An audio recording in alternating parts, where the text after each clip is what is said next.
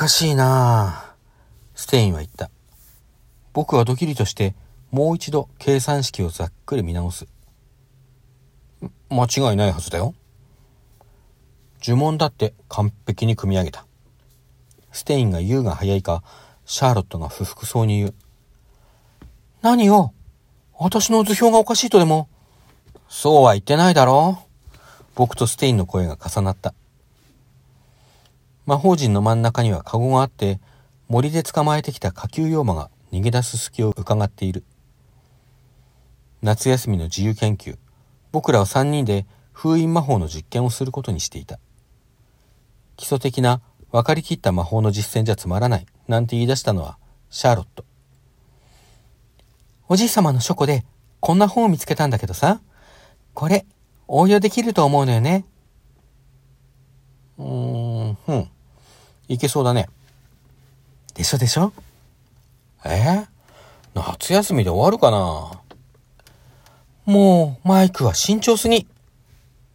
そんなやりとりの後、結局こうして休みが終わる直前までかかって組み上げた魔法だったのだが、実験用に捕まえてきた妖魔がピンピンしているのを見て、シャーロットが言う。やっぱ、ロケーションの設定が甘いんじゃないの？何度も検討したじゃん。と、僕。垂直方向のブレはないし、地上ゼロ距離ならこれで問題ないだろって。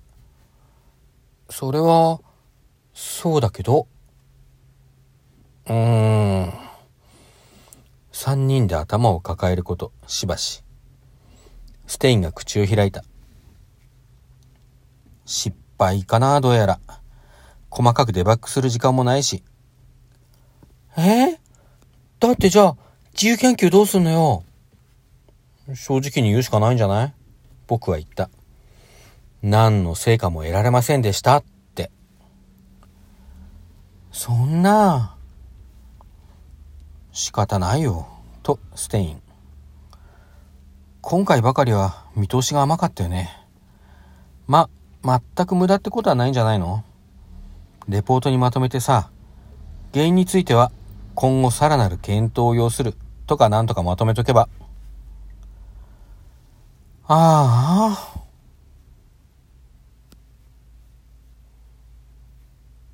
彼らは知らない。彼らの住まう惑星を挟んだちょうど反対側、堆積地にあたる場所に、彼らの知らぬ国があり、奇妙な衣服に身を包んだ二人の魔導士がいたこと。おかしい。なぜ召喚できないんだ？わからん。儀式は完璧なはずだ。確かに呼び出した手応えもあった。お前も見てだろ？帳の奥に身動きするお姿を。ああ。だが、すぐに。嘘。すぐに消えてしまわれた。まるで何者かに妨害されたかのように。くそ。我らが神を呼び出すことさえできれば、この汚れた世界を一掃できるもの。神官様に何と伝えればいいのだ？正直に言うしかあるまい。